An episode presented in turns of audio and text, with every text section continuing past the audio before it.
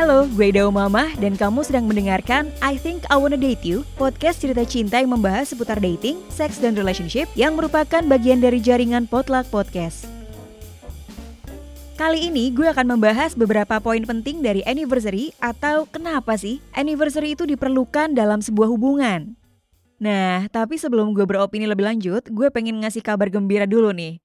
Jadi, tanggal 11 Mei 2021 nanti, podcast I Think I Wanna Date You akan merayakan ultah yang kedua. Dan gue bakalan bikin giveaway buat teman-teman pendengar, yaitu bebas milih dua judul buku yang bertemakan love atau relationship. Atau nih, buat teman-teman yang gak demen-demen banget baca buku, gue juga ngasih opsi lain yaitu hadiah saldo GoPay atau OVO. Lumayan kan bisa buat jajan selama libur lebaran. So, pantengin aja di Instagramnya at wannadateyou underscore podcast atau bisa diklik aja di deskripsi episode ini.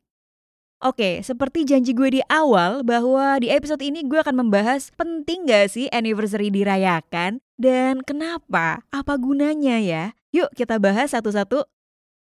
Buat sebagian pasangan atau sebagian orang, perayaan anniversary dirasa nggak penting gitu ya, nggak perlu dirayakan. Tapi menurut gue pribadi, sebelum kita menjawab pertanyaan tadi nih, kita butuh mengubah mindset dulu.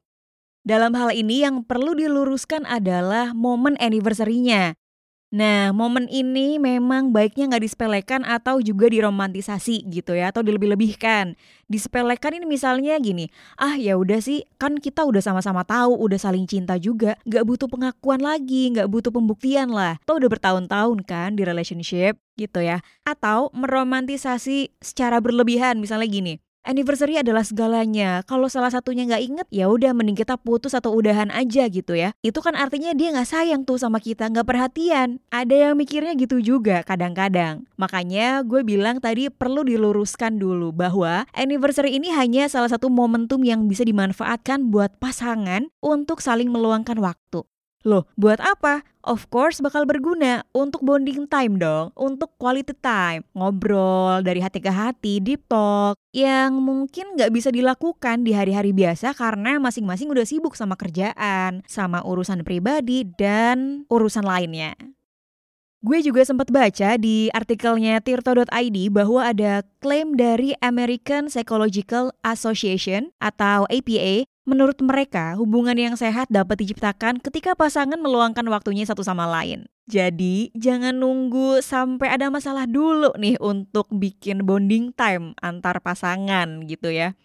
Beberapa waktu lalu gue sempat bikin survei kecil-kecilan di Instagram, di sosial media gue. Dan gue bertanya, menurut teman-teman, perayaan atau anniversary itu penting gak sih? Ada 73% yang jawab penting. Lalu di momen anniversary, kamu lebih suka ngasih hadiah apa dikasih hadiah? Ini hasilnya mirip-mirip ya, 56% bilang lebih suka ngasih hadiah dan 44% sisanya lebih suka dikasih hadiah.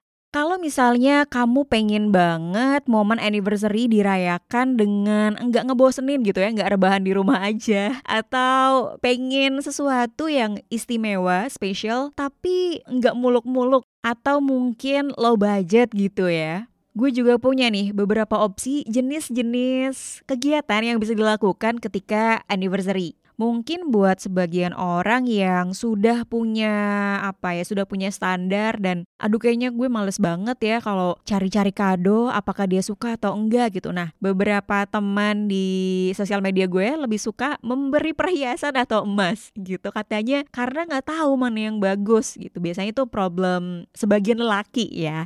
Tapi sebenarnya kalau misalnya ngasih perhiasan atau emas itu juga bisa jadi investasi sih menurut gue. Ketika kita atau pasangan dalam keadaan darurat dan butuh gitu ya, itu bisa dijual. Terus untuk ide berikutnya adalah masakin pasangannya. Nah, ini biasanya dilakukan oleh teman-teman yang ya udahlah di rumah aja kita nggak usah ke mana-mana. Yang penting momennya gitu. Nah, memasak untuk pasangan bisa jadi salah satu alternatif yang cocok buat kamu. Dia tuh pengen makan apa, ngidam apa sih selama ini? Ada juga yang bilang bahwa oh kayaknya gue lebih suka ngasih something yang meaningful bagi orang tersebut. Nah, gue setuju ya sama dia karena buat gue pribadi, setiap kado itu merepresentasikan karakter karakter orang masing-masing. Kalau misalnya gue ini tim yang repot, tim yang mau direpotin banget, jadi gue bakalan meluangkan waktu untuk nyari kado-kado yang sekiranya kayaknya buat dia tuh memorable gitu ya dan berguna tentunya. Ada lagi yang bilang gue kayaknya lebih pengen ngasih yang gue bikin sendiri dak. Misalnya kerajinan tangan, terus sesuatu yang handmade gitu. Karena menurut gue apa yang kita bikin itu lebih berarti buat pasangan misalnya. Yang penting nggak mengganggu aktivitas kita secara keseluruhan gitu. Jadi lupa kewajiban utama ya karena sibuk membuat kerajinan tangan buat pasangannya. Ada juga yang bales bahwa gue lebih suka yang klasik nih dak kayak ngasih bunga atau kue tart atau coklat gitu ke pasangan karena cukup umum dan rata-rata orang suka. Ada juga yang bilang ngasih kalung, terus juga ngasih video baca puisi. Lucu banget. Ada juga yang ya udah sih, kita ngasih duit aja, yang penting tahu dia maunya apa setelah kita kasih duit. Gitu biar aman katanya ada salah satu yang udah berkeluarga dan dia bilang, gue ngasih kasur lipat, jam tangan atau HP karena waktu itu dia lagi butuh. Nah, ini dia nih, kita bisa tanya ke pasangan, lagi butuh apa, terus ada yang rusak apa enggak gitu ya barang-barang dia, siapa tahu kita bisa ngebeliin. Ada yang bilang, gue tuh seneng banget dikasih jatah staycation dah. Wow, iya benar-benar. Gue setuju sih karena buat gue staycation ini adalah alternatif buat quality time yang mungkin nggak usah jauh-jauh gitu ya, nggak usah keluar kota karena biasanya setiap kota punya hotel yang mumpuni lah seenggaknya gitu.